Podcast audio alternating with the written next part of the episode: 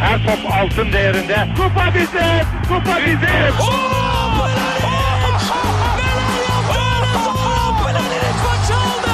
Dengeli de attı. İsabeti de buldu. Magna Fontaine. Zora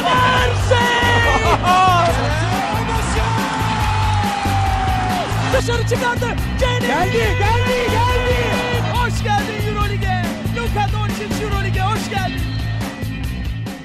İkili Oyun'un 83. bölümüne hoş geldiniz. Ben Serkan Mutlu. Mikrofonun diğer ucunda değerli dostum, can yoldaşım Tancan var. Ne haber Tancan? İyi abi senden ne haber? İyi, Ali'den kurtulduk. Artık, artık Ali hayatımızda olmayacak. Çok mutluyuz. Evet ya neydi öyle abi şimdi ama kafamızı ütülüyordu. Neyse ferah ferah iyi oldu ya. Ya, Saçma konuştuk. kalın bir ses tonu, garip bir Evet. Boston fanatizmi, yersiz E, espriler. Aynen o Boston nedir abi bu, bu devirde taraftarlık mı kaldı ya? Şey. İğrenç, leş. Saçma. Yok Ali'yi. Avrupa turnesine yolladık. Ee, biz de biraz hayat memat meseleleri derken e, birazcık tembellik yapmıştık açıkçası. Ama NBA playoff'unu hani ortasından neredeyse e, yakalamış olacağız. E, sırasıyla Batı'yı ve Doğu'yu konuşuruz diye konuştuk. E, konuşmaya başlamadan önce bize görüş, yorum, öneri, soru falan iletebileceğiniz kanalları hatırlatayım. Web site adresimiz ikiloyun.com, mail adresimiz selam et ikiloyun.com. Telegram grubumuzu hatırlatayım t.me slash ikiloyun. İkili oyunu SoundCloud ve Twitter'da takip edebileceğinizi de hatırlatayım. Son olarak Geek Yapar'ın YouTube kanalından ve Power FM'in Power App platformundan da dinlenebiliyoruz deyip hemen e, bitmiş bir seriyle başlayalım. E, Portland Pelicans serisi. Tancan hatırlarsan e, normal sezonun sonlarına doğru bu e, söz sizde köşesinde şeyi sormuştuk. Portland ne, ne yaparsa başarılı olur diye. Hani böyle konferans finali diyenler, yarı finali diyenler falan vardı. E, hani bizim de tahminleri konuşurken bu Portland Pelicans'a dair yanlış hatırlamıyorsam hani çok başa baş geçer. Hani 4-3'lere falan uzanabilir 7. maçları ama Pelicans alır diyorduk. Hiç öyle olmadı. Ee, hani eze eze acımadan vurdu geçti Pelicans. Ee, herhalde bütün tahmincileri de ters köşe yaptı. Ee, bir bununla başlayan ha bu arada şeyi de ekleyeyim. NBA tarihinde yani bu Best of Seven e, serilerinde 6. sıradan girmiş bir takım ilk kez 3. sıradan girmiş bir takımı süpürdü. Ee, ama tabii playoff Portland'ını düşündüğümüzde e, çok hani aşırı sürpriz olmadı bir yandan. Hani böyle ilk iki maçı izledikten sonra işin rengi belli olmuştu biraz da ne diyorsun? Ya aslında ikimiz de böyle romantik olarak New Orleans'a yakındık aslında. Mantıklı düşünmüşüz de tabii 4-3 deyip işin içinde garantiye gitmişiz. 4-0 çok acı oldu ya. Ama gerçekten şu seri bence Miami Philadelphia'dan sonra en stratejik seri oldu. Hani dinleyiciler diyebilir ki 4-0 bitti neyi stratejik? Yani New Orleans o kadar iyi hazırlanmış ki Portland'a karşı. Ee, yani Lillard yokken hayatta kalmaları çok kritik diyordum. Lillard'ı kilitlediler ve kimse hayatta kalamadı. Yani bütün yollarını tıkadılar Portland'ın. Hiçbir şey yapamadılar. Bir ilk maç işte biraz da hani yine New Orleans'ın hatalarıyla o heyecan, ilk maç heyecanıyla olan basit şeylerle sonda tutmaya başardılar. O maçta bile Portland'ı %30 üçlükte tuttular. 12 blok yaptılar. Asiste 26-17 fark yaptılar. Ki playoff gibi işte her şeyin baş, başa baş gittiği böyle artık farkların çok e, küçük nüanslarla belli olduğu maçlarda bu istatistikler büyük farklar yani çok önemli e, değişiklikler yaratıyor serilerde. O yüzden New Orleans'ı çok takdir etmek lazım ya. Yani e, 16 takım içinde en iyi rakibine hazırlık yapan 2-3 takımdan biriydi. Tabii bu arada öyle çok acayip yenilikçi, devrimci bir şekilde de durdurmadılar aslında. Lillard'a yaptıkları şey mümkün olduğunca ikili sıkıştırmayla bütün kanallarını kapatmaktı. Hani bunun e, hani benzerini mesela Cleveland Oladipo'ya yapmaya çalışıyor. Birazdan konuşacağız onu. Ya da işte 2015 final serisinde Curry'e yapmaya çalışmışlardı falan. Hani e, yani modern oyunda çok kolay cezalandırılabileceğim bir sistem bu ama Portland'ı maalesef şey hadım ettiler yani Lillard'ı. Zaten güzelliği burada abi. Yani uygulanabilecek sistem çok kolay ama yapabilmek önemli ya. Yani belki New Orleans dışında başka bir takım olsa mesela Cleveland yapamıyor. Yani başka bir takım olsa yapamayabilirdi. O yüzden de değerli ve Mirotic hamlesi de burada çok önemliydi bu sistem uygulamada. Mirotic de çok büyük performans gösterip kilit oyuncu oldu zaten. Peki Drew Holiday övecek miyiz? Holiday övmeden olmaz ya. yani sezon başı çok gömdük. Yani bir yani New Orleans böyle iki buçuk oyuncuyla oynadığı dönemde o yarım oyuncu benim adıma Holiday'di. Çok e, zayıf başlamıştı sezona. İşte sonra biraz daha bir sakatlık süreci falan derken All-Star sonrasıyla takım savunmasının güçlenmesi, All-Star sonrası dönem falan ama bence asıl neden Holiday için, yani Holiday'in bu seviyeye gelmesinin asıl nedeni Cousins'ın e, resimden çıkması oldu. Yani Cousins'ın elinde kalan toplar e, görüyoruz ki Holiday'i ve çevresindeki birkaç kişiyi daha oyundan düşürüyordu. E, bu da Holiday'in işine yaradı yani. O yokken hem toplu hem topsuz oyunu daha iyi oynamaya başladı New Orleans. Ya şöyle zaten e, ben şey düşünüyorum gerçekten. Yani Cousins olsaydı süpüremeyeceklerini düşünüyorum. Yani biraz iddialı bir görüş olabilir ama hani öyle bir ahenk yakalamış ki yakalamış durumdaki takım hani buna Rondo'yu da eklemek lazım. Zaten hani Anthony Davis'ten bahsetmeye gerek yok yani adam işte hani sezonun en iyisi mi değil mi falan diye tartışıyoruz şu anda. Ama Jordan hani seviyesi artık yani. hani ona eklenen bu iki isim hem de böyle playoff aşamasında bu kadar üst seviyede olduğunda Hani e, tabii Mirotic'ten falan gelen katkıyı da e, sayalım. Hani Cousins'a pek gerek kalmadı yani. Zaten çok farklı bir oyun oynuyorlar Cousins'la hallerinden. Ama hani özellikle mesela işte Drew Holiday'in işte o clutch savunmacılığı falan. Yani herkesin böyle niş rolleri var takımda. E bir de Anthony Davis var abi. Hani şey formül oturmuş durumda bir yandan. Ya dediğin doğru. Şimdi playoff'ta stabil kalmak önemli ya. Yani de Cousins olsaydı hücumdaki bu hareketlerin stabil kalma ihtimali çok düşüktü ki Rondo da o zaman bozulabilirdi. Bu akıcı oyun Rondo'yu da içine çekti. Normalde Rondo takımı kendi tarafına çekip bozan bir oyuncudur. Geçmiş örneklerde gördüğümüz üzere. Ama bu sefer takım onu kendi içine çekti. Ee, öyle olunca da hani Cousins mesela o sisteme girmeyebilirdi. O açıdan da dediğin doğru.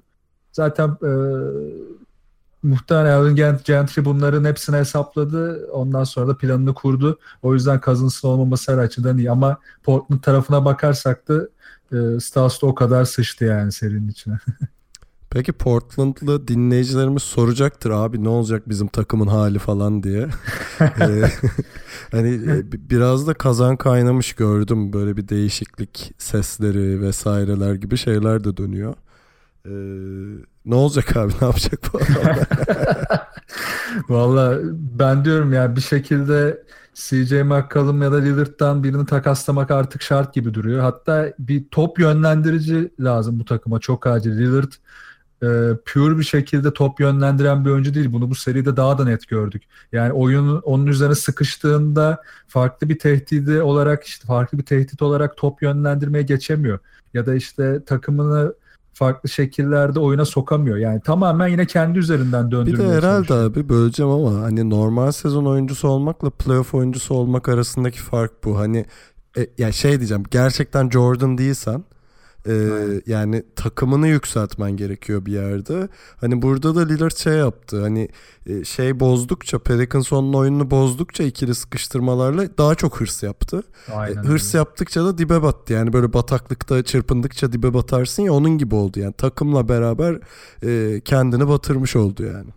Aynen ve yani o, o boşlukta da CJ McCollum da bir yere kadar götürebilirdi. Nurkic oyundan düştü. Zaten oluşturdukları savunma sertliğini işte Harkless ve Amino üzerinden sağlıyorlardı. Onlar da çok oyuna giremedi. Yani Amino yine hücumda fena değildi seri boyunca ama genel olarak savunmada o istedikleri şeye hiç ulaşamadılar. Yani dediğin o açıdan da doğru. Yani takımı batağa çektikçe çözüm üretmekte zor oluyor. Ama yine de koça da ben burada bayağı büyük pay veriyorum. Yani Terry Stotts'un şu seriye daha yoğun hazırlanması gerekirdi. En azından Lillard üzerinden farklı şeyler o planlayabilirdi. Ya da işte e, New Orleans farklı silahlarını ortaya koyduğunda işte Collins'i kullanmayı daha yoğun kullanmayı en baştan düşünebilirdi. İşte üçüncü maçta açıklama yapıyor. Yani Collins'i daha çok kullanmalıyım falan. Ya yani bunu biz görebiliyorsak sen nasıl göremiyorsun? Bu da tuhaf bir durum açıkçası. O yüzden koç tarafında da çok sınıfta kaldı Port. Ali sen ne diyorsun abi? Aa Ali yok. Ali abi Aa, abi neredesin? Polonya nerede? siyasi temaslarda bulunuyordu evet, şimdi evet. falan. Şey ya Boston serisi zora geçin girince takımı desteklemeye gitti. Ee, buradan bittiyse Rockets'a geçelim. Geçelim abi. Ee, o hani enteresan eşleşme oldu. Ee, yani şöyle e, Minnesota karşısında hiç zorlanmayacağını düşünüyorduk e, Rockets'ın. Ama az kalsın neredeyse alıyorlardı ilk maçı. Hani şeyi sağ avantajını ellerine geçireceklerdi. Ee, hani Harden Harden dışında yani ilk maçtan bahsediyorum. Yani Harden'ın 12'de 7 attığı ilk maçta kalan oyuncuların ya şey üçlükten bahsediyorum. Kalan oyuncuların üçlük yüzdesi 25'te 3'te o maçta. Yani bayağı yerlerde sürünüyordu. Ee, ama hani böyle biraz da şeyden e, Towns'ın seriye girememesinden de dolayı ilk maçı verdiler. Hani ikinci maçta zaten e, başka senaryolar döndü. Onu sen de konuşursun. Ee, ama sonra üçüncü maçı da belki biraz da rahat aldılar. Ee, hani seri şu an şeyde yani Rockets'ın sağ avantajı devam ediyor ama e, hani bir enteresan bir şey aldı. Tabii Derrick Rose'u da e, playoff performansını görmüş olduk. Hani normal sezonda direkt böyle kabus senaryoları falan üretilmişti adamın böyle üst üste 2-3 maçta sıçınca. Ee, biraz da bunu konuşalım. Sen ne diyorsun? Ya yine de Derrick Rose'la maç kazanmak büyük risk değil mi? Ya? Tabii yani o kesin. O kesin. Olacak iş değil yani. Olacak iş değil yani. Ya Houston'ın ben bu seriyi ve bütün aslında playoff'u geçen senenin aksine hani savunmasıyla e, kazanacağı yönünde ısrarlıyım. Yani kazanacağı derken savunmasıyla ilerleyeceği diyeyim daha doğru olur. O yüzden Houston'ın hücum performansının ilk iki maçta normal sezona göre düşük kalmasına rağmen maçları alması ve işte bu maçları alırken playoff'ların genelinde gördüğümüz ikinci şans sayılarının önemine işte e, ağırlık vermesi burada. Mesela ikinci maçta 19'a 9'luk bir üstünlük sağladılar. Hücum reboundlarında üstünlük sağladılar. Capela Towns'ı bayağı gömdü bazı pozisyonlarda özellikle savunma tarafında. Ama ilk iki maç bittikten sonra üçüncü maça geldiğimizde bir anda her şey tersine döndü.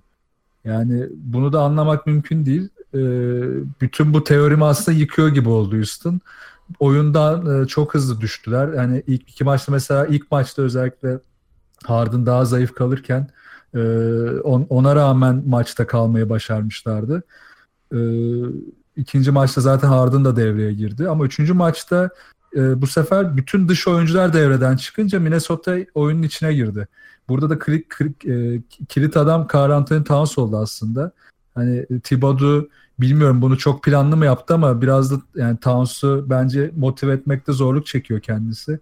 Üçüncü maçta Towns o kadar iyi bir savunma yaptı ki artık kendini motive ettiyse bu oyuna. Capela'yı da çok iyi durdurdu. Harden'ın tepeden yaptığı bütün drive'ları çok iyi kapadı ortada. E dışarıda da e, Minnesota'nın pek beklemeyeceğimiz şekilde Derrick Rose'a kadar nispeten iyi bir savunma görünce Houston da şaşırdı. Ya biraz anomali bir maçtı aslında üçüncü maç ilk iki maça göre. Hani bu sürdürülebilir değil bence Minnesota için. O yüzden hani seri 2-1'e geldi ama ben hala e, 3-1-4-1 gider diyorsun. Aynen 3-1-4-1 bitebileceğini düşünüyorum. Ya üçüncü maç biraz şeydi. E, şunu da unutmamak lazım. E, Minnesota 14 yıldır playoff göremiyor. E, hani taraftar da çok özlemiş playoff'ta olmayı. Evet. Hani o gazla girdiler zaten. Taraftar da çok ateşliydi. Ee, şeye dair espriler var bu arada. Son 14 yılda hiç kimse Minnesota'yı evinde bir playoff maçında yenemedi falan. Çok mantıklı. Aslına bakarsan doğru yani. Doğru canım. Kağıt üzerinde doğru. ee, ama ya. biraz şey galiba hani normal sezonda Rockets'ı nasıl yenersini konuşurken çokça konuştuğumuz senaryolar. Yani Harden'ın pas kanallarını kapatmak, biraz sinirlerini bozmak vesaire gibi e, şeyler gerekiyor. Mesela ikinci maçta e, hani bunu şöyle yapamadılar. Harden durdu ama bu sefer de şey aldı ondan kalan yeri. E, Chris Paul aldı hatta e, Gerald Green aldı. E, ama üçüncü maçta gerçekten Harden'ı şey yaptılar. Yani Harden gene 20 sayıdan fazla attı diye hatırlıyorum ama airball'ları falan var yani. Evet evet bayağı sıkıştırdılar. Bayağı sinirini bozdular. Ee, hani ben şey istiyorum bu seride. Hiçbir şekilde Houston'ın bırakmayacağına eminim. Ama 2-2'ye gelsin istiyorum. Ya gelebilir ama üçüncü maçın performansını birebir yansıtmaları lazım. İşte bu ne kadar sürdürülebilir önemli. Şimdi Butler mesela üçüncü maçta kontrolü ele aldı. Kontrolü aldıktan sonra Teague de yükseldi. Rose da biraz daha yükseldi. Towns zaten savunmayı ele almıştı ama burada kritik istatistikler var. Mesela e, üçlük yüzdesi %54'tü Minnesota'nın. Önceki maçlarda 34 ve 27 idi. 54 çok yüksek Minnesota için. Top kayıplarından buldukları sayı 17'ye 4. Burada da çok iyi oynadılar. Yani e, bunları tekrar yapabilmeleri yani clutch anda Rose'un üçlük sokması falan var ki çok ekstra ekstra şeyler.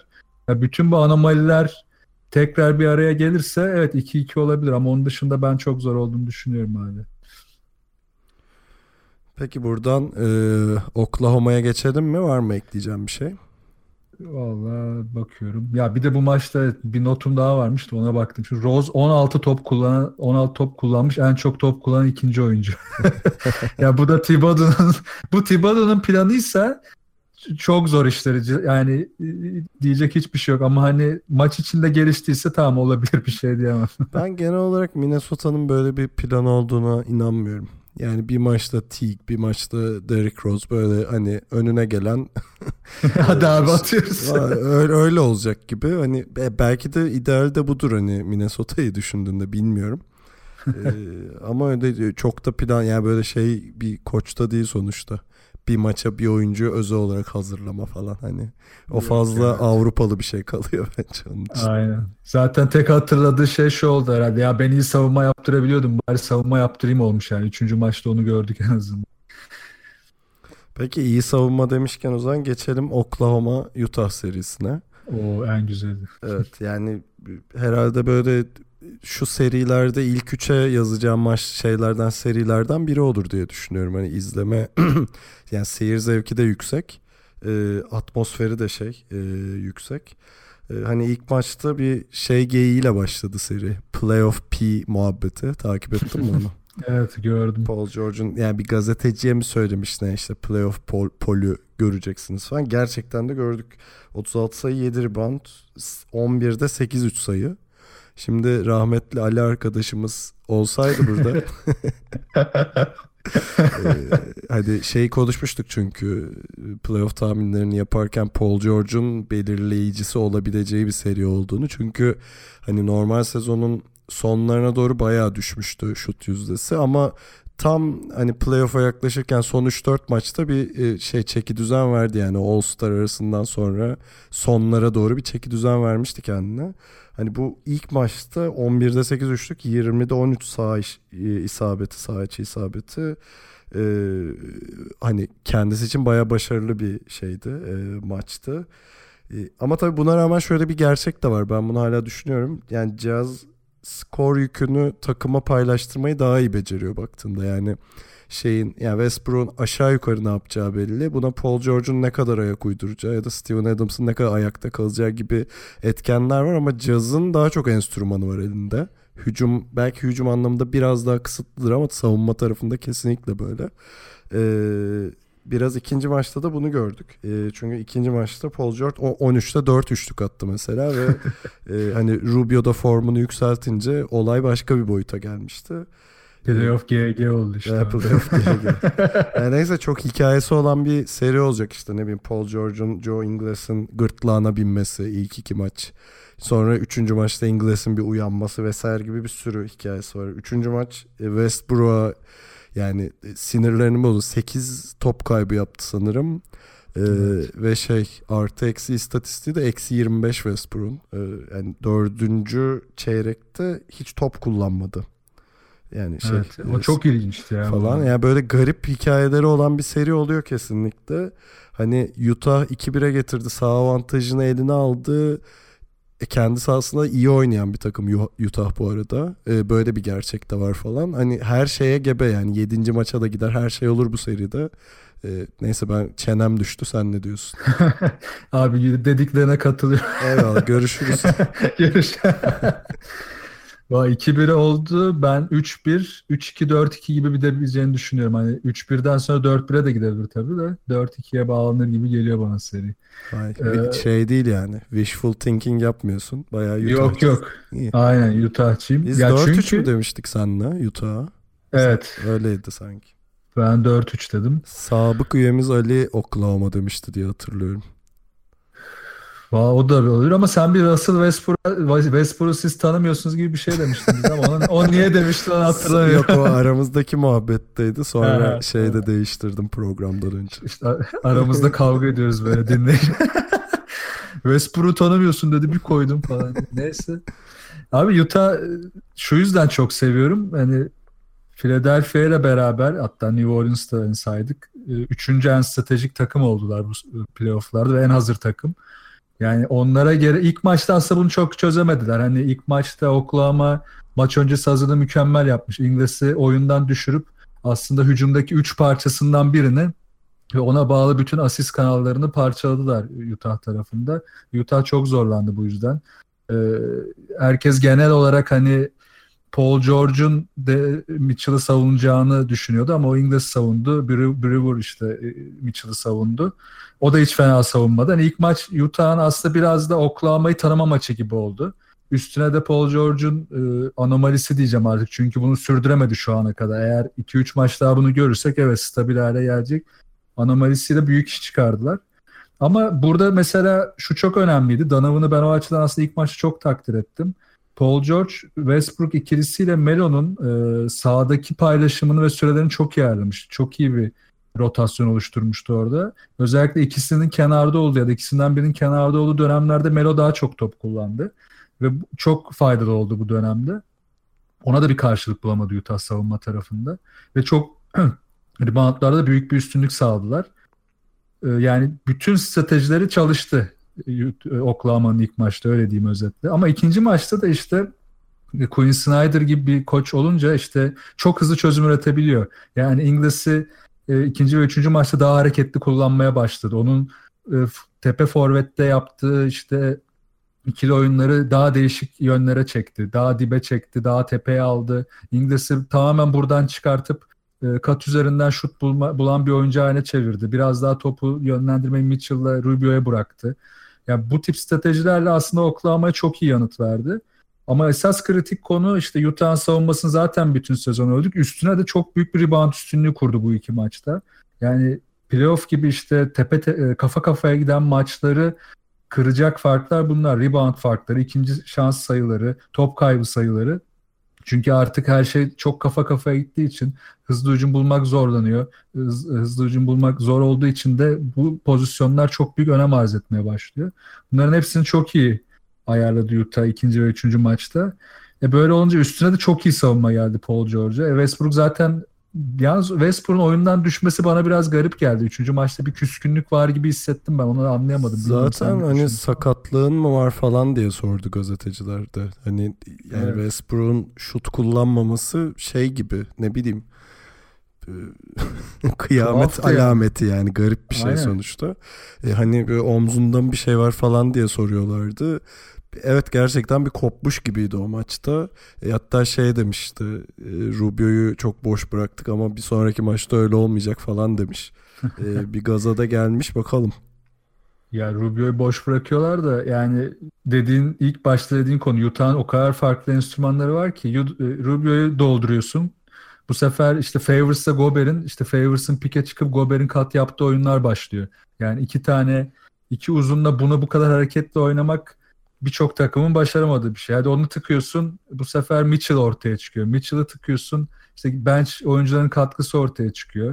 E, Devamlı böyle bir paylaşım var Utah'ta. O yüzden de birini durdurmak ol- olamaz Oklahoma'nın işi. Hepsini hepsini de durduramayacağız. Hepsine sekte vurması lazım. Ama hani Westbrook'un o son çeyrek performansına bakınca atabileceği topları da atmadı. Biraz tuhaftı yani ben onu anlayamadım. Ya bunda Umarım şeyin de toparlar. etkisi kesinlikle var hani 3 sayı şeyi düşünce yani e, perimetre şutu düşünce Evet. yani içeri Berbat drive'ında da e, go- şey var Gober var içeride yani canını sıkan bir adam yani şey takım Utah adamı. Kesinlikle. İşte Gober'i dışarı çekmek önemli diyorduk. Burada da işte Favors oraya koyunca Gober'i çeksen Favors orada kalıyor. Favors da çok iyi iş çıkardı savunmada. Burada da yine Quinn Snyder'ı takdir etmek lazım. Hani birçok kişi yine ikisinin bir arada oynamasının zor olduğunu düşünüyordu ama çok iyi bir çözüm üretti. Bu da işte aslında şunu getiriyor. E, Favors'ın hücum reboundu gücü çok yüksek. Gober'le beraber son maçta 8 hücum reboundu aldılar. Yani bu çok kritik bir sayı ve buradan 19'a 8 ikinci şans sayısı yarattılar. Yani bu da aslında maçı e, Utah tarafına kıran en önemli detaydı bence. Yani bir de hani şey sen söylemiştin sanırım. Hani Gober'i biraz dışarı çekmek lazım ama Steven Adams da Evet. bunun için en iyi isim değil hani. Çünkü Aynen. dışarıdan herhangi bir etkinliği yok. Ee, tabii ki de içeride hani boğuşuyor çok güçlü bir herif vesaire ama hani orada sanki bir adım önde gibi görünüyor Utah en azından. Aynen öyle. Ve Adams'ı Adams'ın üzerine de çok gidip bir ikinci maçtaydı galiba. Faul problemine soktular. Hatta faul dışında da kalmış olabilir maçın hatırlayamadım şimdi. Son maçta da yine erken faul problemine girdi. Orayı da iyi çözmüşler yani. Ee, Yani benim son diyeceğim e, şey ya iki, iki takım da bu arada savunma anlamında belli yetenekleri olan e, iki takım. Yani Oklahoma hep sezon, normal sezonda da söylüyorduk. Bir hücum takımı hüviyetinde olmasına rağmen aslında özünde bir savunma takımı. Yani Utah zaten hani o ayrı bir kategoride. Özellikle Rudy Gobert ve di- diğer oyuncular şeyden. Bir de iki takımın da beslendiği alanlar farklı aslında. Hani Utah biraz daha dostluk, kardeşlik, gülüyoruz, eğleniyoruz şeyinde. Şeyi gördün mü? Ee, Rubio'nun Friends e, sweatshirtüyle basın toplantısına çıkması. Ha yok onu görmedim. Hani öyle mesajlar da veriyorlar birbirlerine ama öbür tarafta hani şey kaplanlar var hani. Belki biraz Melo'yu artık dışında bırakmak lazım bunda ama Paul George ve Westbrook hani sazı eline aldıklarında çok şey değiştirebilecek iki isim. Yani farklı kimyası olan iki takım hani biraz şeyler belli edecek bu seriyi. Böyle belli anlarda kim kopartıyor, kim gidiyor gibi böyle ufak e, nüanslarla belli olacak bir şey ama benim de hem kalbimden geçen hem mantığımın da söylediği Utah'ın devam etmesi. Ya dediğin çok doğru ya. Yani Oklahoma'da işte o kaplanlar hep birbirinin kafesini gözlediği için böyle bir uyum yok. Ama Utah tarafı da işte şey gibi bu şimdi aklıma geldi de e, Bruce Lee'nin bir lafı vardır ya su gibi ol diye hani meşhurdur. Onun gibi yani takım. Evet. Bütün takım su gibi yani ve herkes birbiriyle uyumlu. Her şey anında uyum sağlıyorlar. E, o yüzden mükemmel bir sinerji var orada. Ya bir de coaching avantajı da Utah'tan yana hani o kesin. Evet kesinlikle. Kesinlikle. Ee, peki coaching demişken o zaman Golden State San Antonio serisine geçelim. Ee, Nasıl bağladım ama. Süper. Yani herhalde en tatsız geçen seri yani e, birincisi e, Popovic'in eşinin vefatı haberi geldikten sonra işte son Üzücü. iki maçta Ettore Messina çıktı takımın başına. Ee, ama yani şey şeyi de görüyor hani o haberi aldıktan sonra şey de değişti. Ee, maçların seyri de değişti. Herkes birbirine bir daha kibar. Ee, Evet. Tabii son maç e, Ginobili'nin delirmesi ayrı bir şey ama hani o, o da ayrı bir zevk yani Ginobili bırakacak mı bırakmayacak mı o konuşuluyor. Bırakması yani. Şey deniyor belki işte son maçına çıkıyor falan süpürülecekler muhabbeti. Ee, ya bilmiyorum bırakacak umarım bırakmaz da. yani her şey bitmiş değil diyen gerçekten tek başına maç aldı. İşte Steve Kerr'ın maçtan sonraki röportajı var. Şey diyor, hani e, işte bu Manu diyor yani bu yaşında bunu yapıyor falan filan. Sonra Bir işte daha- yaşlı olduğunu biliyorum çünkü beraber oynadık. Ben ben de ben de aşırı yaşlıyım diyor. Onun da öyle olması lazım falan diyor yani. Düşünsene Kör'ün hala oynadığını beli koptu falan adamın ya.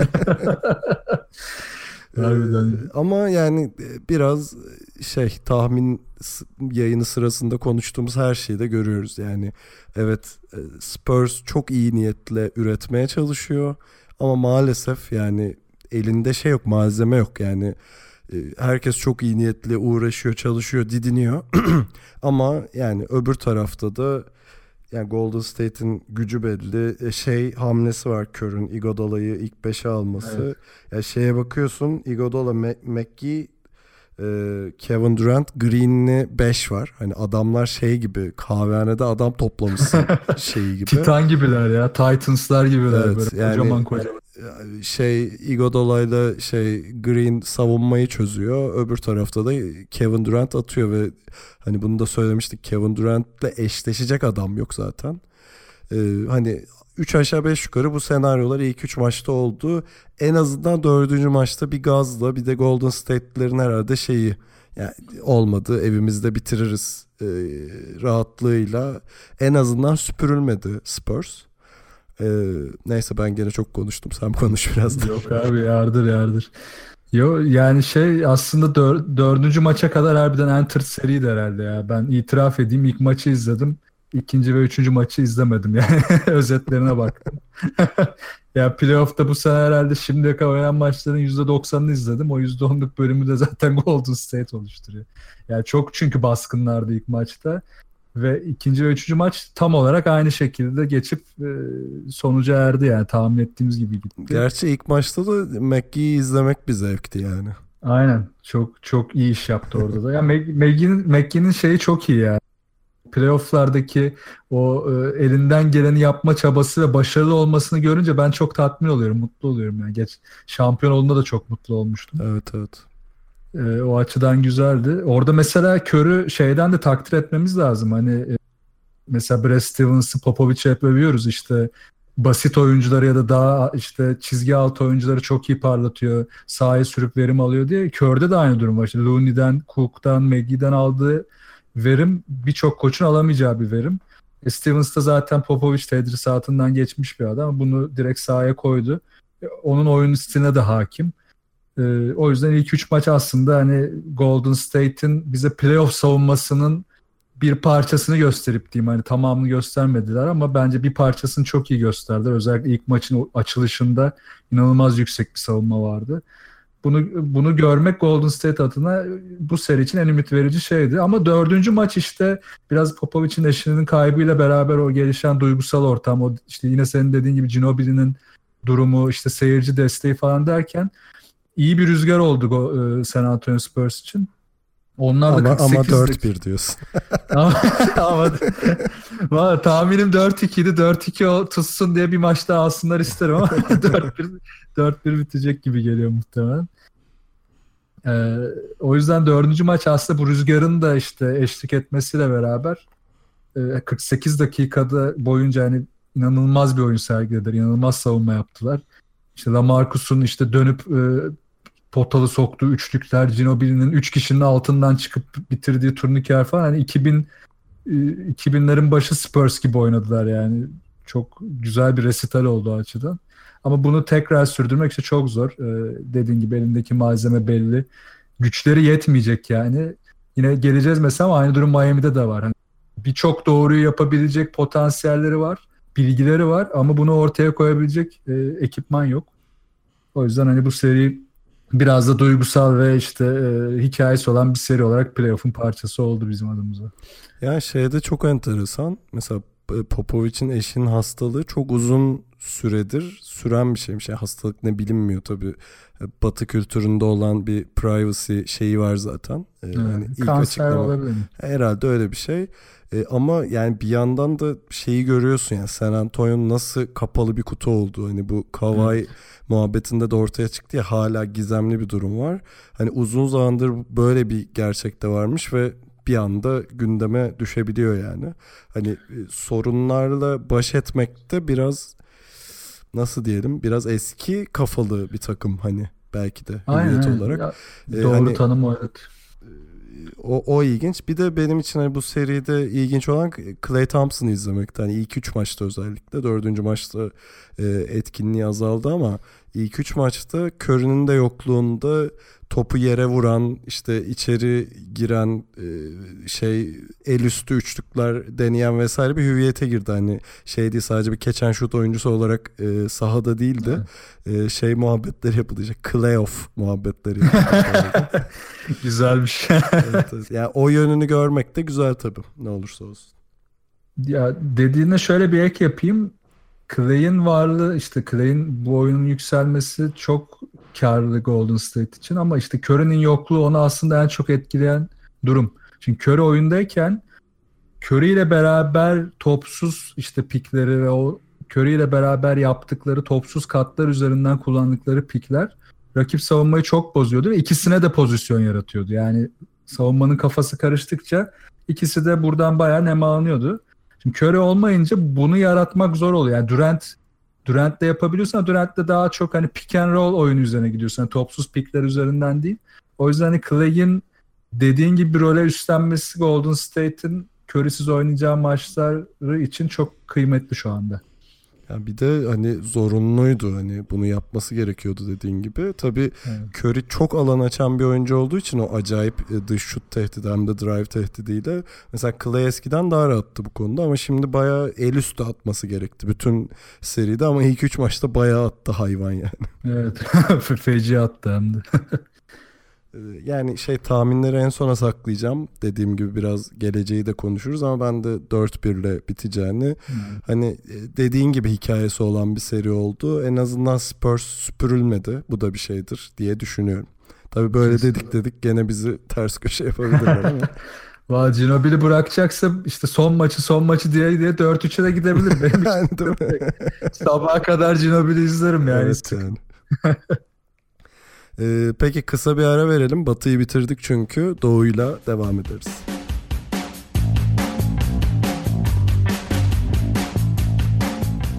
Evet Batı'yı bitirdik. Doğu'yla devam edelim. Ee, burada da izninle e, Cleveland Indiana serisiyle başlamak istiyorum. Ee, ya hem en iyi sona bırakmak istiyoruz. Malum Philadelphia'yı. ee, bir yandan da LeBron Hazretlerine de e, ön, önlerden yer açmış oluruz. Ee, yani Cleveland şeye seriye böyle normal sezonun bittiğini, playoff zamanının geldiğini tam anlayamadan başladı. Ee, hatta işte ilk maçı kaybetti. 1-0 geri düştü. İkinci maçta LeBron 46 sayı attı da öyle yendiler hani. E, hani orada da kaybedebilirlerdi. E, falan hani böyle hikayesi olan bir seri işte şey muhabbetleri var. E, tabii ki de Lance ve LeBron arasındaki güreş müsabakasına dönen e, olaylar var bir takım elbise hadisesi var onu görmüşsündür herhalde. Evet şey ya, gibi. Değiştirip değiştirip geliyorlar. Anadolu Lisesi gibi giyiniyorlar. ee, neyse bu seriyle bir başlayalım. Ne, nasıl görüyorsun? Bu sefer de sen gir. Gireyim abi. Şeyden gireceğim. Ee, sanırım Telegram grubunda bir arkadaş yazmıştı. İşte LeBron James takımının sayılarının yüzde kaçını atarsa Cleveland maç kazanma ihtimalini ortaya çıkar evet. ya da arttırır gibi bir şeydi galiba. Baran Yıldız'dı yanlış hatırlamıyorsam. Aynen. İstatistikleri de vermişti. Yani bu serinin özeti bence o değil. Yani çünkü şunu gördük son maçta da LeBron çıkıp 60 da atsa, 70 de atsa, hani 70 atarsa çok istisna. Tamam abartmayayım. 50 de atsa 50 de atsa Cleveland'ın savunma yapması şart. Yani savunma yapmadan bu seriden çıkması imkansız. Çünkü Pacers e, onlara hücum alanında çok fazla e, imkan vermiyor. Çok fazla alan tanımıyor. Ve özellikle Cleveland hücumda durduğu, yavaşladığı anda çok hızlı baskılamaya başlıyorlar ve burada da çok fazla çözüm üretebilecek e, malzemesi yok Cleveland'ın. Çünkü Kyrie Irving gibi bir adamı kaybedince dericiliklerinin aynı seviyede olması beklenemiyor maalesef. LeBron James de eskisi gibi mesela bu tip durumlar tıkandığında low post oyunuyla oyunu açardı. Forvet'ten daha fazla top yönlendirirdi ya da low post'tan daha fazla top yönlendirdi. Bunu da bir süredir göremiyoruz çok fazla. E, tüm bunlar olmadığı zaman LeBron James de tepeye hapsedildiğinde oyun Cleveland adına çok fazla tıkanıyor. Yani Pacers bütün bu alternatifleri çok iyi hazırlanmış. Hani Ali burada yok ama Nate McMillan'ı takdir edeceğim hazır o yokken. Normalde de benim de yapacağım iş değil ama gerçekten yardımcılarıyla beraber çok iyi hazırlanmışlar onlar da. Cleveland'ın bütün zaaflarını çok iyi vurmuşlar. Ve Cleveland'ın bench'ten getirdiği bütün oyuncular özellikle ilk iki maçta çok e, kötü performans sergilediler. Dış şutlarda çok zorlandılar. Mesela ilk maçın ilk yarısı 14'te 2 üçlük atmıştı Cleveland. Daha sonraki maçlarda da hani bu durumu toparlamaları zor oldu. Yani hala Kyle Korver'ın eline bakılıyor da. İşte Calderon'un eline baktıkları durumlar falan oluyor. Yani bunlar artık çok sürdürülebilir şeyler değil. Korver'ın da ne kadar zorlandığını gördük bu açıdan. Yani LeBron James'in burada top yönlendirmeyle beraber takımın stratejisine nasıl bir etki edeceği artık çok önemli.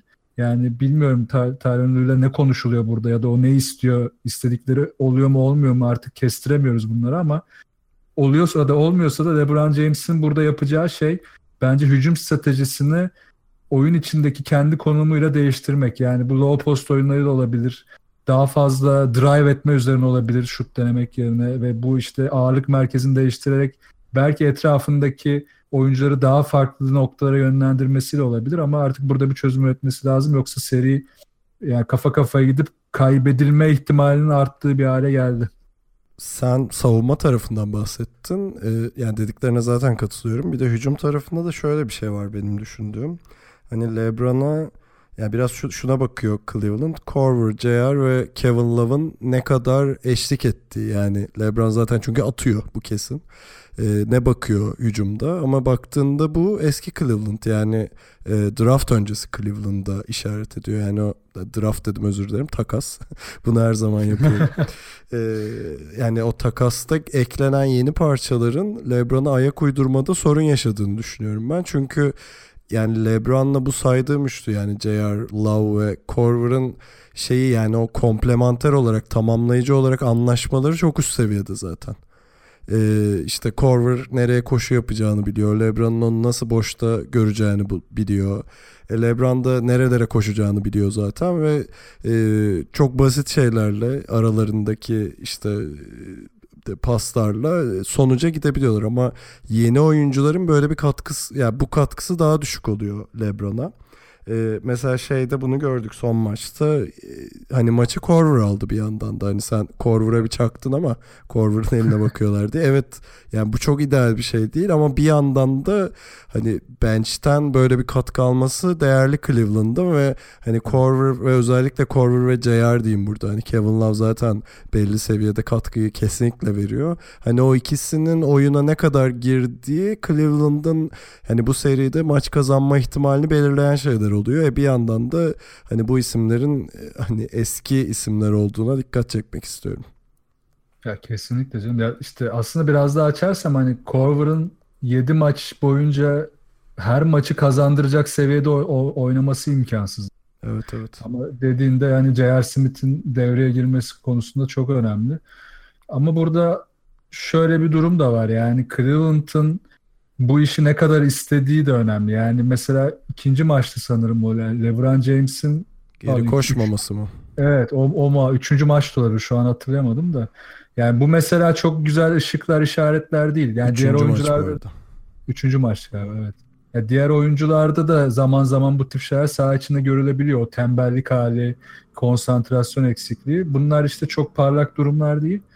Ama burada Pacers'ın hakkını vermek lazım. Ee, yani Nate McMillan'ı dediğim gibi ne kadar eleştirsek de gömsek de iyi hazırlanmış. Yani Cleveland'ın bütün zaaflarına özellikle pota altına, çember savunmasına çok iyi hamleler yaptı. Orada işte Miles Turner'la e, Sabonis'i iyi kullanıyorlar. Devamlı o bölgeye atak ediyorlar. Çok fazla çembere gidiyorlar.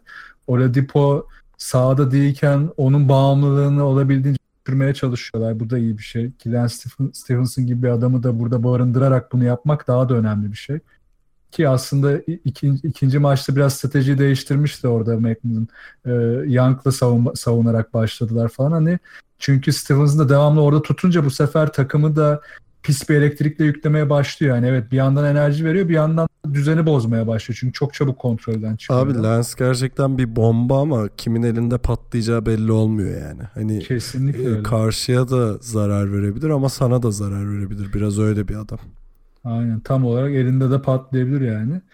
E, Ama bence işte, son maçta da o, o elinde patladı. Hani o evet. son bir hasıl topu vardı. Kimle hatırlamıyorum.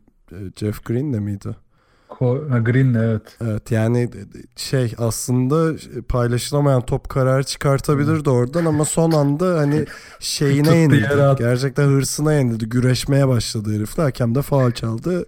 Maç bitti yoksa bir topa inmişti fark yani orada zaten. Aynen. E, topu tutsa dursa yani zaten çalacaklar. Çok fazla beklemiyor hakemler orada. Topu tutup bir, bir iki saniye beklemen birkaç saniye beklemen yeterli. Ama tutup yere çalmayı tercih etti kendisi.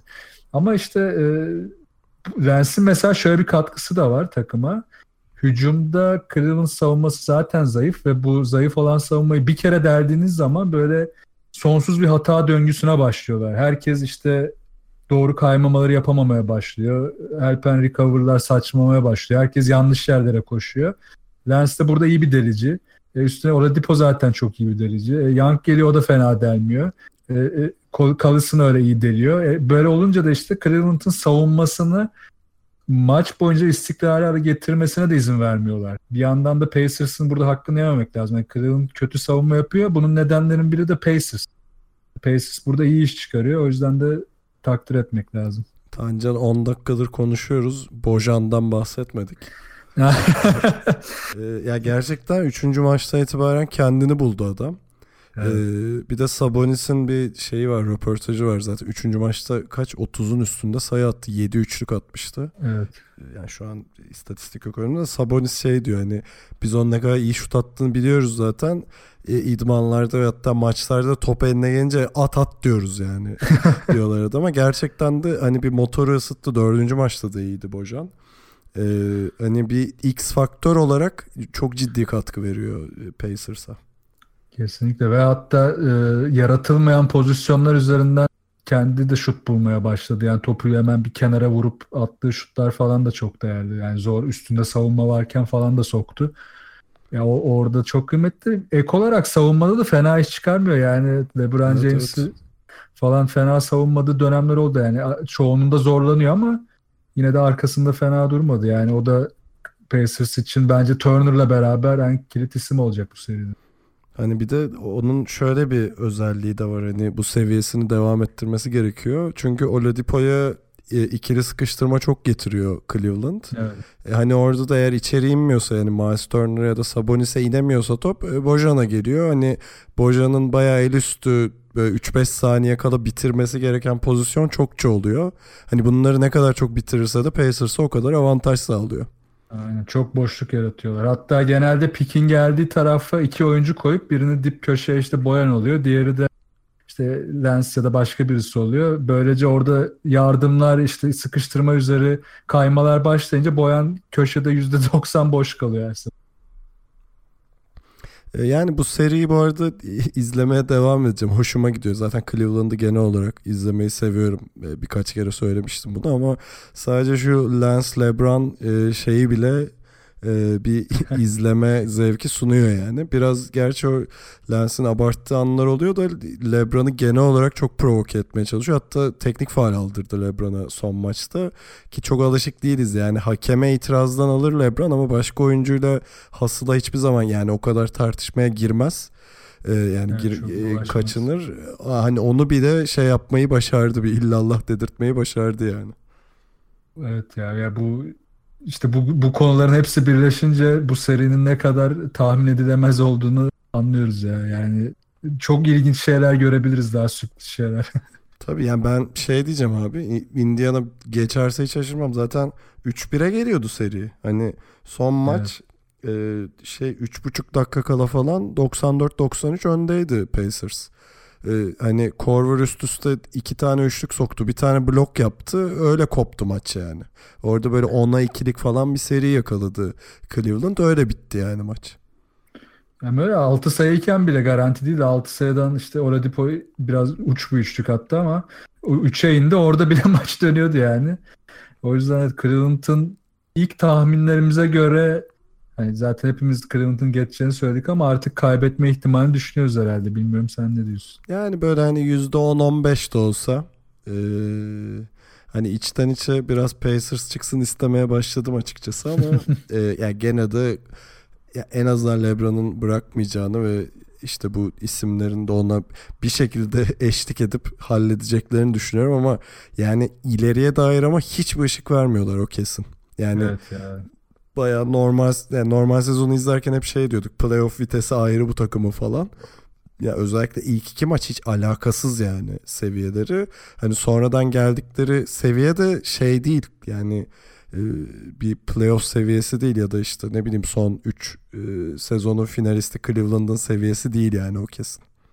Değil değil kesinlikle. Ve şöyle bir şansları var yine. Yine şans var. Yani Toronto'da Washington'da hani eşleşecekleri takımlar evet. diye söyleyeyim.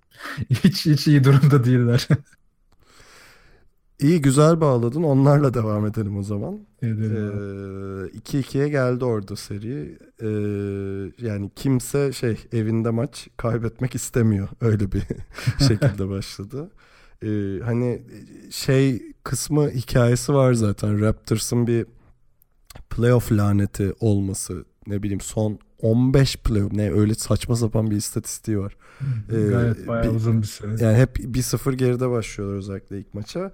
Ee, ki bu, bu serinin ilk maçında çok zorlandılar. Ee, ben şey düşünüyorum zaten bu hani bu lanet diyelim buna. Ee, Lowry ve DeRozan bu, bu lanetin etkisindeydi ilk maçta. Baya böyle elleri ayakları titriyordu. Ee, ama orada da Ibaka sağ olsun e, sazı eline aldı gerçekten de. Ee, ama ikinci maçta mesela Lowry ve DeRozan kendine geldi ama bir yandan da Washington'da kendi sahasında e, iyi oynayan bir takım. Hani şu anda eşitlik bozulmuyor gibi. Hani şey tamam sağ avantajı Toronto'da ama her şeyin olabileceği bir seri. Tabii e, geleceğe dair iki takımda güzel ışıklar vermiyor ama o kesin. Ya evet hem de hiç vermiyorlar. Yani ilk maçı saymayayım hadi Toronto ilk maç en azından o açlığı ortaya koydular. Hani o dediğimiz döngüyü kırma adına bu sezon ne kadar istediklerini görmemiz için de önemli diyordum ben. İlk maç o açlığı, isteği maç geriye düşseler de tıkansa da hep e, her topu atladılar, her topu baskıladılar, hiç oyundan düşmediler. Şutlar girmese de atmaya devam ettiler. Hani psikolojik olarak ilk maç Toronto için iyiydi. Washington için de bir o kadar kötüydü. Mesela Wall işte son çeyrek bir tane sağ içi isabet bulabildi. Sıfır asiste çıktı. Yani Wall'u ne kadar eleştirirsek eleştirelim.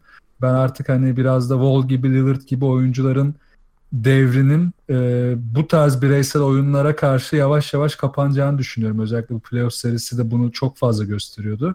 Ama Toronto sağ olsun beni e, daha 3. E, ve 4. maçta direkt haksız çıkarmayı başardı. E, yani ilk ilk maçın o savunma direnci, ilk maçın işte o açlığı ne hikmetse 3. ve 4. maçta gitti. Bu biraz da hani iki takım da aslında saha avantajıyla beraber rüzgarı çok arkasında hissetmeyi isteyen takımlar. Özellikle Washington zaten böyle. Geçen sene de bunu görmüştük. Kendi sahasında her zaman etkili olabiliyorlar. Ve maç kazanıyorlar yani burada. O yüzden hani Toronto'nun e, Washington'a karşı ilk iki maç özel bir hazırlık yapmadan kendi oyunuyla o rüzgarla maçı götürmesi iyiydi. Ama üçüncü ve dördüncü maçta işte Dwayne Casey'nin bir hazırlık yapmamaya devam etmesi Toronto'ya büyük zarar verdi. Yani özellikle dördüncü maçın sonunda Toronto artık maçı tutmak zorundayken hani önde ve maç tıkanmaya doğru gidiyor. Artık tutman lazım. O kadar kötü hücumlar yaptılar ki DeRozan o kadar kötü tercihler yaptı ki bu bölüme hiçbir hazırlık yapılmamış ve oyuncular da ne yapacağını bilemiyordu. Ya tamam bu tip 3 dakika kala ya da işte clutch'ta çizili oyunları oynaman çok zordur. Ama çok basit birkaç hamleyi planlarsın. Çok basit bir dip oyununu, bir basit bir screen'den çıkmayı çok hızlı bir pick and roll'u, forward pick and roll hepsini bunları planlayabilirsin ki bunu mesela Philadelphia çok iyi yapıyor. Yani Philadelphia gelmeden bayağı övdüm şu ana kadar. Yani bunu çok yapabiliyorken bu takımların hiç böyle hazırlığı olmaması çok üzücü. Toronto da bunun acısını çekti. Yani şu an dördüncü maçı alsalardı 3-1'e getireceklerdi. Ve benim e, ilk maçtan itibaren dedim hani Washington'ın Wall'la beraber o biraz artık dönemini kapatması işini hızlandıracaklardı ama hiç öyle olmadı. John Wall'da tam tersi olarak e, bir yıl da yanına alıp ki bir yılı da takdir etmek lazım. O da ilk iki maçta çok e, istediğini yapamadı. Şimdi ikisi beraber birlikte yükselmesi çok kritik olduğu için bunu daha iyi sahaya yansıttılar. Ya Washington'ın şu seriyi 2-2'ye getirmesi ama çok açık söylüyorum Toronto yüzündendir bence. Yani Washington çok çok iyi olduğu için değil. O yüzden Toronto bu sezon artık başarı elde etmek istiyorsa ilk maçtaki kafaya geri dönmek zorunda. Ee, eğer dönemeyecekse e, bence hiç kasmasınlar. Washington turu geçsin. Zaten Cleveland'da Washington'dalar. En azından Cleveland'ı finalde görürüz tekrar. Böyle basit bir bağlama yapayım. Ya Wall'un bu arada yani şeyini savunmak isterim. Üçüncü ve dördüncü maçta topu çok daha fazla ve iyi e, paylaştı. İyi oynadı zaten. Ama yani. tabii bunda Beal'ın katkısı var. Çünkü ilk iki maç hayal etti yani Beal.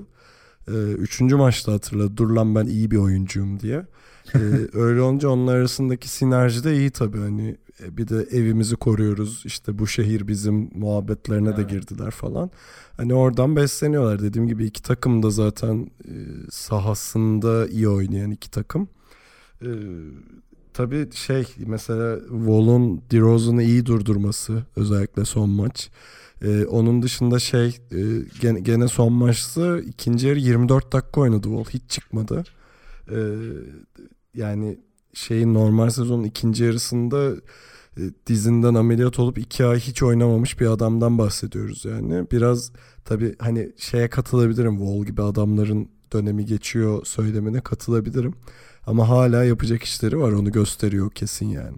Kesin ve şu çok kıymetliydi. Hücum dışında savunmada da çok ön alattığı baskı, o baskı üzerinden çaldıkları toplar Toronto'nun planlarını bozan ana etkendi. Özellikle 3. maçta bunu çok yaptılar. Ve 3. maç şu açıdan da önemli. 29 asistten çok asist yaptıkları maçtı. İlk iki maçta daha düşük kaldılar. Ve bunun üzerinden de 21-10 fast break sayısı yarattılar. Yani Toronto işte set savunmasına oturtmadan hücum ettiğiniz zaman Toronto'nun da ne kadar hızlı bozulduğunu gösterdiler bize. E, Toronto'nun da buna bir hazırlığı olmadığını da gördük bir yandan. Yani Toronto için şu çok vahim. Elinde bu kadar atlet oyuncu varken, bu kadar e, mobil beşler yaratabiliyorken bu transition offense'lere yanıt veremiyor olman e, bir hazırlıksızlığın sonucudur. Yani çalışılmadığının, çalışılsa da iyi uygulanamadığının göstergesidir. Bu yüzden de hani Toronto'da bence Lowry ve DeRozan dışında en kilit isim Ibaka'ydı. Yani Ibaka'nın e, bu bahsettiğim atletizm içindeki savunma katkısı, üzerine de hücumdaki iç dış dengesine Washington e, içeride ve dışarıda ağırlık merkezini bozup işte Toronto'ya hücum silahlarını yaratma ihtimalini arttıran oyuncu Ibaka'ydı. Washington neyi iyi yaptı? Ibaka'yı ilk maç dışındaki bütün maçlarda iyi durdurdu. Yani Ibaka'nın verimliliğini düşürdükçe tehdit yaratma sayısını da azalttı Toronto'nun. O açıdan da hani Toronto'nun dış savunmasının üstüne de Gorta'nın özellikle ortayı kapatma ve içerideki çember savunması üzerine Ibaka üzerine yaptığı baskı falan bunların hepsi takdire şayan şeyler Washington açısından. Ya bana şöyle geliyor bu seri hani e, kendi halinde devam ederse otomatik pilotta gider ve e, Raptors geçer. Ama hani evet. masayı devirecek takım Washington diye düşünüyorum. E, yani çünkü biraz o şeyi gördük yani Washington'ın evinde kaybetme şeyi yok, durumu yok. E, e, Raptors da evinde iyi oynuyor ama hani bir maç çalarlarsa tabii zaten otomatik olarak kazanmış oluyor. e, şeyde. E, ben hani 7. maça uzayabilecek bir seri olduğunu e, düşünüyorum. Orada da çok canlar yanar yani. Bana da öyle geliyor ya katılıyorum. Yani Toronto şimdi dönecek yapacak. Yani evet 6. maç çok önemli. 6. maçı Washington tutarsa 4-3'e gider. Toronto'daki maçta bayağı final havasında olur. Bir Ama hani e, Wizards'ın evinde oynadığı son 8 playoff maçını kazandığını da hatırlatayım. Evet. O açıdan da alma ihtimalleri çok yüksek. Scott Brooks'un en şanslı olduğu konu bu. Yani hep diyoruz ya bu arada hani Toronto işte biz demiyoruz pek artık da yani genel kanı Toronto normal sezon takımı. Bence Toronto normal sezon takımı e, Dwayne Casey normal sezon koçu ya. O çok büyük sıkıntı. Peki Doğu'da iki seri daha kaldı. E, ikisi de çok iyi seriler bu arada. İlk olarak e, Celtics Bucks e, şeyiyle başlayalım serisiyle. E, ilk maç karakolda bitti. yani, Harbi o neydi ya? evet yani Middleton'ın işte yörüngeden yolladığı üçlük falan vardı. E, ama işte Boston bitirdi falan. E, ama şöyle yani şöyle bir seri zaten biraz e, playoff öncesi tahminlerde yaptığımız okumaları doğru çıkartıyor bir yandan işte Bucks'ın çok dağınık olması, e, hücumda ellerin ayağına dolaşması falan. Ama e, bir yandan da üçüncü maç itibarıyla da bir ritmini bulan bir Bucks söz konusu. Katılıyor musun buna? Katılıyorum ve ritimle beraber inanılmaz savunma yapıyorlar ya. Benim aklım gitti. Hem üçüncü hem dördüncü maçta hiç beklemiyordum. Yani Yine sezon içinde çok konuştuğumuz bir şeydi. Bu kadar kulaç uzunluğu yüksek olan bir takımın yani işte Snell, Antetokounmpo, e, Tom Maker, e, Middleton hepsi sahadayken yani kaplayacakları alan, cover edebilecekleri alan yani savunma olarak o kadar yüksekken bu kadar kötü savunma yapmaları çok şaşırtıyordu. İlk kez o savunmayı gösterdiler. O kadar iyi yani yardım yapıp geri dönme mesafeleri o kadar kısa ki kol açıklıklarından dolayı. Boston hani açık alan bulmayı bırak hareket edemedi bir noktadan sonra. Öyle tıkamaya başladılar. Ya Tom Maker'ın içinden savunmacı çıktı zaten. Görmediğimiz şeyler oluyor. ya savunma yapıyor üstüne gidip 2-3 tane üçlük ya, atıyor üçlük falan. atıyor böyle. bir de evet. İyice iyice saçmaladı. Ya bunlar işte iki maç üst üste olması çok iyi. Hani bir maç gösterip diğer maç yine düşüş düşüş gösterselerdi yine bir anomali diyebilirdim ama iki maç üst üste aynı savunmayı yapmaları Bucks açısından çok ümit verici. Ee, Boston açısından da kötü olan e, aslında ilk maçta savunmaydı. Yani bütün oyun planı savunma üzerine kurulu olan bir takım ve koçun bu kadar savunma hatası yapması özellikle Bledsoe'nun son yedikleri sayıda yaptığı bir yardım hatası var. E, Stevens kenarda çıldırdı zaten. Sonra son Middleton üçlünde de inanılmaz bir savunma hatası, hatası yaptılar. Anlamsızca uyudular. Stevens bayağı delirdi yine. Bu hatalarla Boston'ın var olması imkansız. Çünkü Boston üreterek hayatta kalamaz. Yani bunu sezonda da gördük. Özellikle Irving'in gitmesiyle zaten Hayward sakat. Bu kadar eksikle üreterek hayatta kalmaları imkansız. O yüzden de hani e, ya 5 oyuncunun aynı seviyede üretimi her maçta gerçekleştirmesi lazım ana 5 oyuncunun ya da işte Jalen Brown'un yaptığı gibi böyle 30 sayılara çıkacak bir oyuncuyu farklı maçlarda bulabilmeleri lazım. Bu da çok e, sürdürülebilir ve stabil bir durum değil. O nedenle hani Bucks'ı, e, Bucks'ın bu savunması devam ederse ben biraz rüzgarın değişebileceğini gördüm ama yine de tabii çok ortada bir seri. E, Boston'ın çözmesi gereken en önemli konu işte bütün oyun tıkandığında, herkes tıkandığında burada e, ipi kim ele alacak? Mesela son maçta Tatum'a verdi bu topu. Bir önceki maçta Rozier'e verdi. Yani burada biraz inisiyatif alıp o ağırlığı kaldırabilecek oyuncu kim olacaksa onu iyi seçmeleri lazım. İşte o zaman Boston biraz daha hani e, o sıkıntıyı aşıp oyunda kalmaya başlayabilir. Ben hala bu seride genel olarak Boston'ı bir önde görüyorum. Çünkü hani belli bir seviyeyi mutlaka tutuyorlar. Evet mesela e, genelde Boston kazandığı maçlarda rakibini hep 100 civarı sayıda tutan bir takım. Hatta 100'ün altına indirdi mi kazanma ihtimali çok artıyor zaten. E, ama işte 3. Ma- maça bakıyorsun 116 yediler. E, hani e, o, o maç hani bir anomali olabilir Boston adına. Ama e, senin dediğin gibi eğer Bucks böyle oynamaya devam edecekse yani bu bir onlar için bir alışkanlığa dönüşecekse çünkü gerçekten çok bilinmez bir takım ya bir yandan. Mesela evet. e, işte e, Middleton çok acayip bir seviyede oynuyor ve e, şeye adam kaçırmıyor yani. Baktığında. Aynen çok istikrarlı oynadı. Hani e, bu da şey bir seri benim için. Atom, otomatik pilotta giderse Boston alır evet. Ama e, Bucks gidip de bir maç çalarsa çok acayip işler döner yani o seride. E, ya burada bir diğer farkı da yine dediğine bağlı olarak şu yaratacak. O maçı çalmasını engelleyecek takım yine kendisi aslında Bucks ve coaching yani. Tabii tabii. Coaching olarak Bucks'ın dayanabilmesi biraz daha zor. Hatta son maçın son 2-3 topunda çok kritik hatalar yaptılar. Mesela birinde e, Tom Maker oyunda tuttu ve Horford'la eşleşmişken oyunda tuttu Bucks. Ve direkt e, Stevens oradan e, eşleştirip bir hücum yarattı. Çok kolay bir sayı buldu. Yani bunlar çok e, bir koçun düşünmesi gereken ve hızlı hamle yapması gereken basit durumlar. Yani bunlara pek yanıt veremiyor Bucks. O yüzden hani coaching olarak da Boston her zaman bir adım önde olacak. Ya Boston'ın bir de şey standardı sürüyor mesela işte son maç 20 sayıdan geldiler. Hani evet. ne olursa olsun maçı bırakmamak ve defanstan aldığı enerjiyi hücuma taşımak hani gerçeği zaten hani sezon içinde bahsettiğimiz Brown, Rozier, Tatum ve Morris'ten yer yer aldıkları acayip katkılar hiç yani beklemediğin ya sonuçta şey bakıyorsun işte en büyük yıldızları sakat bilmem ne falan ama gene de e, herkesten katkı alıyor falan. Yani bunu defalarca konuştuk zaten. Hani bu standardı sürüyor. E, ama Bucks gerçekten e, eleyecekse Boston'ı ki yapabilir bunu gördük.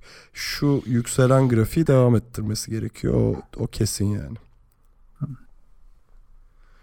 E, ekleyeceğim bir şey yoksa en e, zevkli kısma geçelim. Geçelim abi. Heyecanla beklediğim seri. yani bunu zaten konuşmuştuk. Çok e, acayip kıran kırana geçecek diye. Hani belki baktığında skor olarak şu an Philadelphia 3-1'e getirdi ve e, şey değil mi bir sonraki maç e, kendi evinde oynayacak. Aynen. E, hani bitirebilir 4-1 bitirebilir ama bu şey bir 4-1 değil yani böyle eze eze geçtim 4-1'ü değil.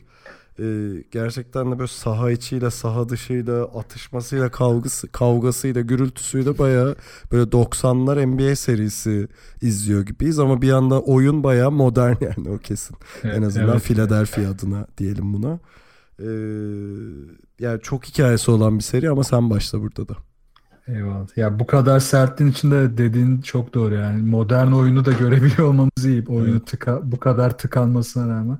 Ya seriye girmeden önce ben bir ufak bir şey yapacağım. E, onore etme yapacağım. Çünkü hani Wade'e mi? Sim Yo Wade'e değil. Genel olarak gençlere aslında yani Simmons e, işte e, Embiid, Mitchell, Tatum, Brown hani bu adamlar sanki 20 yıldır playoff tecrübesiyle oynuyor gibi ilk serileri oynarken yıllardır playoff oynayan oyuncuların performansına bakıyorum.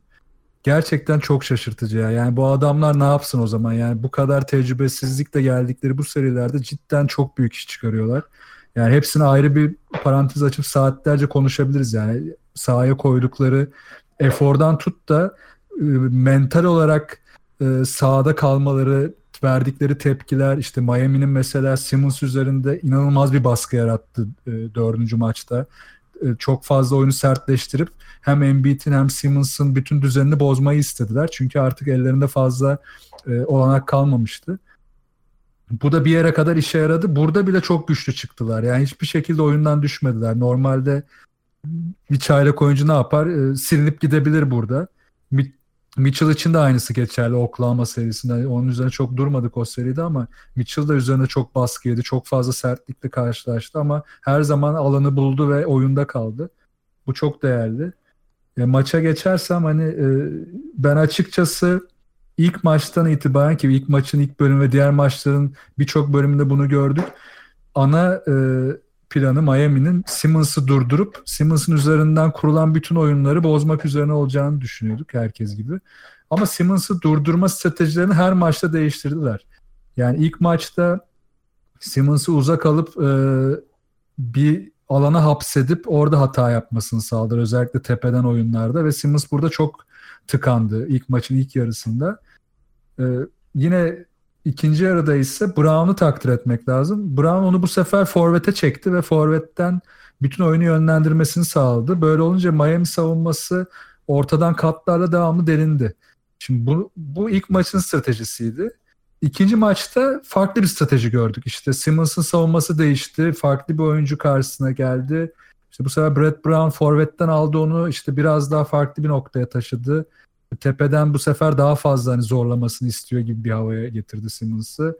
İşte Embiid yoktu oyunda. Bu sefer Miami ona göre savunma stratejisini yine değiştirdi. Şutörleri durdurmaya öncelik verdi mesela ilk maça göre. İlk maçta biraz Simmons'a yoğunlaşınca Philadelphia şutörleri çok boş kalmaya başladı ve çok fazla kat ederek çembere gittiler.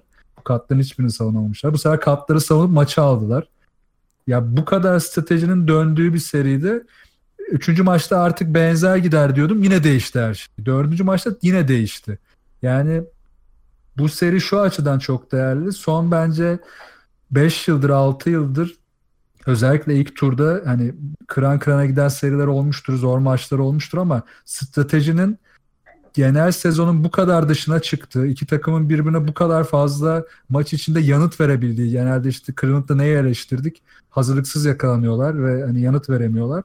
İki takım da her şeye hazırlıklı, iki takım da her şeye yanıt verebiliyor.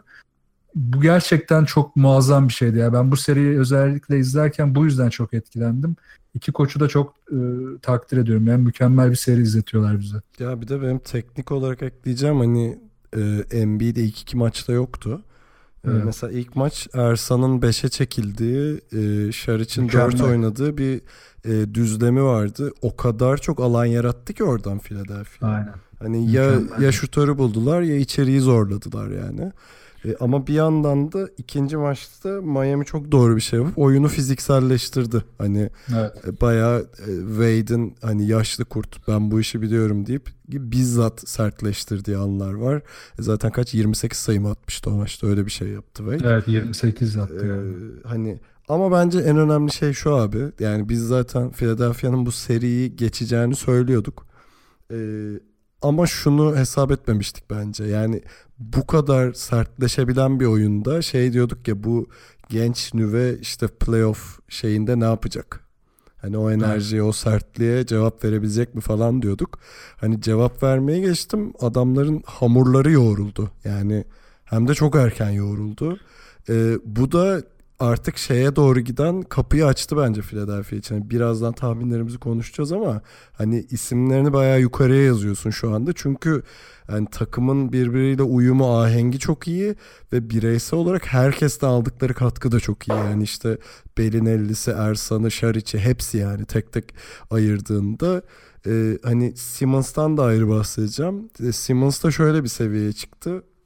Hani işte çok yaptığımız geyik şutu yok şutu yok e, muhabbetiyle bayağı dalga geçiyoruz zaten. Ee, ama asıl önemli olan şey şu abi sen de söyledin ya Forvet'e e, çekti onu ve işte drive etmesini sağladı diye. Ne olursa olsun Simmons'ı uzaktan alamıyorsun. Çünkü ya uzaktan aldığında bu sefer Simmons şeyi yakalıyor. Yani içeri girecek momentumu yakalıyor. Çok hızlı giriyor çünkü içeriye.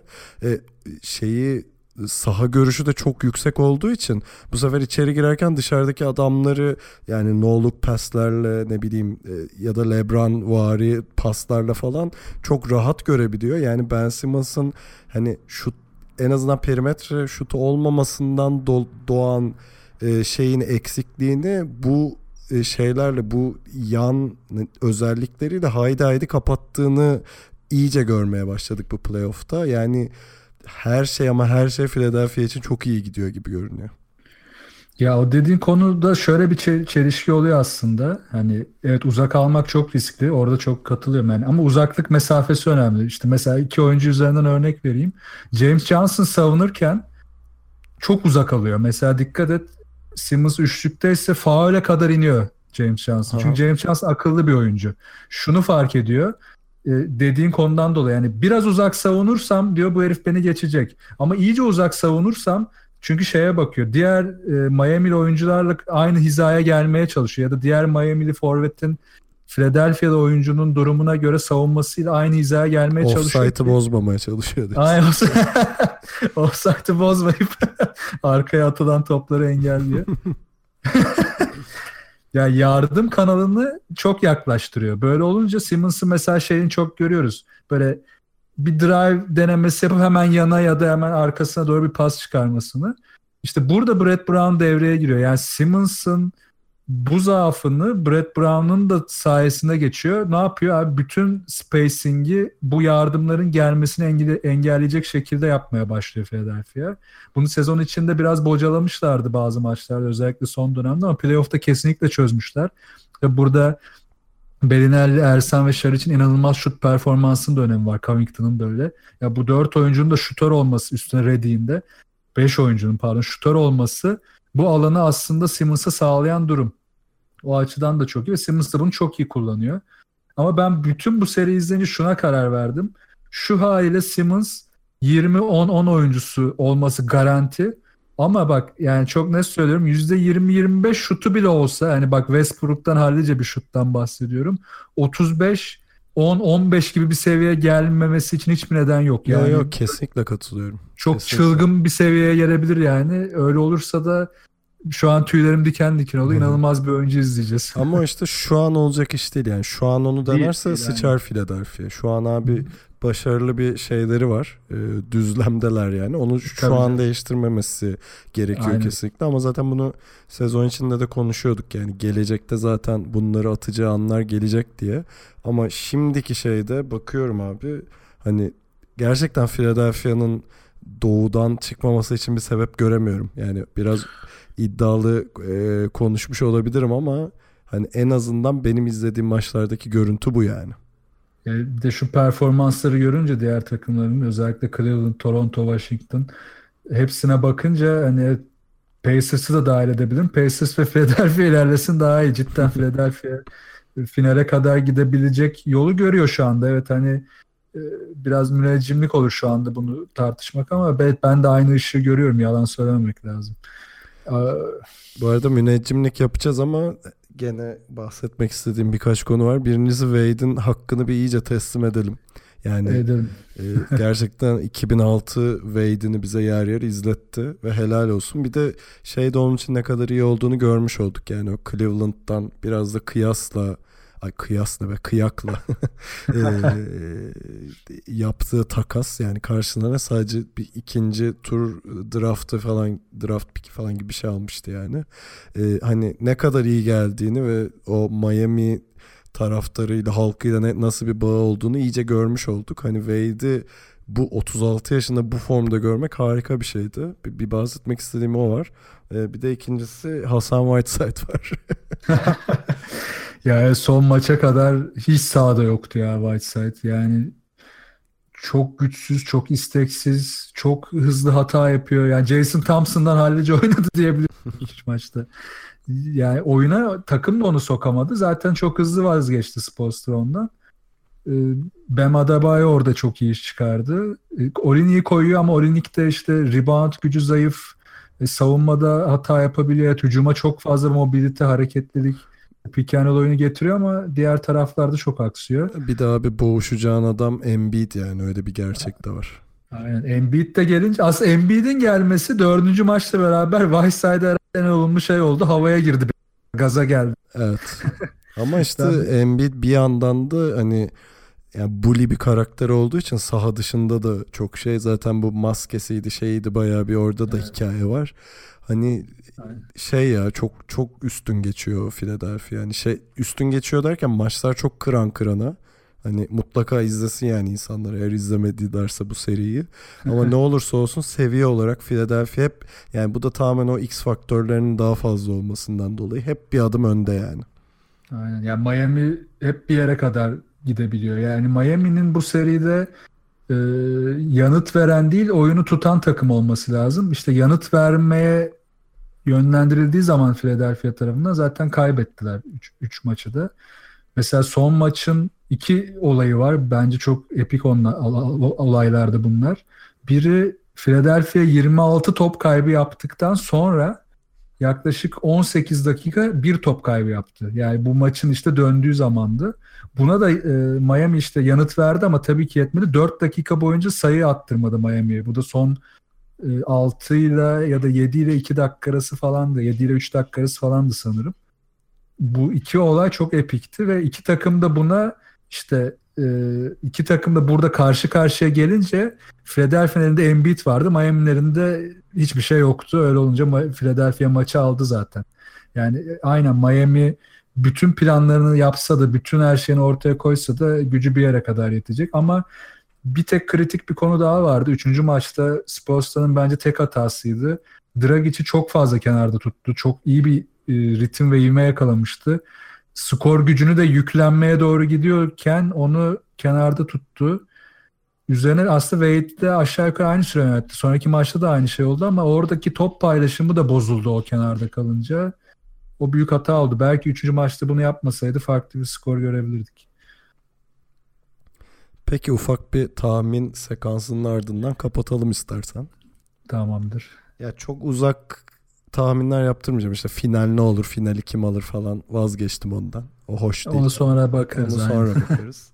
E, ama mesela şeyde yani bir bracket açtım önüme. Mesela Houston Minnesota serisinde tahminin değişti mi? Çünkü sanırım ikimiz de 4-1 demiştik. Aynen yok değişmedi ya. Ben Minnesota'ya Derrick Rose'la falan maç kazanan Minnesota'ya güvenemem. Olacak iş değil. Bende de aynı. Peki Oklahoma, Utah'ta o, o orası biraz değişti gibi. Çünkü 4-3 falan demiştik oraya. Sanki oralara bırakmayacak bile gibi düşünmeye başladım Utah için. Aynen. 4-3 Utah demiştik. 4-2 diyebilirim cidden diyebilirim evet. Peki Pelicans zaten çıktı. Golden evet. State herhalde 4-1 şeyimiz evet. devam ediyor. 4-1 ama Ginobili bırakacaksa birkaç maç daha alabilir. Ee, şey tarafı ama doğu tarafı daha zorlu hani. Orada çok zor ya. Yani, Orada sıçtık. To- Toronto Washington herhalde 4-3'e yani 7. oyuna kalan bir e, seri olacak gibi görünüyor. Ama ben hemen söyleyeyim bari burada da ben Toronto'nun 4-3'te geçeceğini düşünüyorum. Ben de Toronto 4-2 demiştim galiba ee, ya da 4-1 de olabilir hatırlayamadım şimdi. Ben de 4-3'e geldim ya. Yani Toronto'nun yüzünden ama bu Washington'dan değil. Peki Cleveland'da ne diyorsun? Hadi bakalım. Hah, bu çok kötü. Yani çok zor soru. Çünkü burada abi şöyle yani Indiana deyip sonra rezil olmak var ya da çok vizyoner olmak da var. ya yok canım şey için değil hani vay be ne doğru bildi adam dedirtmek için tahmin yapmam asla da yani 2-2'ye geldi seri ivmelere rüzgara bakıyorum. Cleveland'a bakıyorum. Indiana daha stabil geliyor. Yani şu seride ben tahmini yaparken Cleveland derken hani hepimiz Cleveland'ın belli bir seviyeye en azından gelebileceğini ve orayı koruyarak seri alabileceğini düşünüyorduk. Ama hiç orada değiller. Ee, şimdiki maç da Cleveland'da olacak. Ya bu maç çok kritik. Ya bu maçı Cleveland alırsa 4-2 biter bence. Ama Pacers alırsa da Pacers 4-2 bitirir. Böyle diyeyim yani. Hani net bir şey diyemiyorum açıkçası. Ya benim de öncelikli tahminim bu arada 4-2 Indi- yani Cleveland pardon Indiana diyecektim. Ama dediğin gibi yani olur ha e, 3-2 Pacers le- lehine olursa o Oradan zaman ben dönmez. bence döner 7. maça kalabilir. Ben de öyle diyeyim. Tamamdır. E, Philadelphia Miami için var mı tahminin? Ee, Yo 4-1 biter o 4-1. artık. Buradan Miami'nin ben daha fazla direnebileceğini Ama düşünmüyorum. Miami'yi de şöyle tebrik etmek lazım. Yani Philadelphia dışında başka herhangi bir takıma çıkmış olsaydı buradan Cleveland'da daha iyi söylüyorum. Hatta belki de özellikle Cleveland. e, acayip Hele. kök, kök söktürebilirlerdi ama biraz e, boss'a denk geldiler yani. Evet ya işte şeyi konuşuyorduk ya Philadelphia'nın üçüncü olması cidden çok iyi bir yol açtı onlara yani. Evet. Hani Peki Boston e, Bucks kaldı.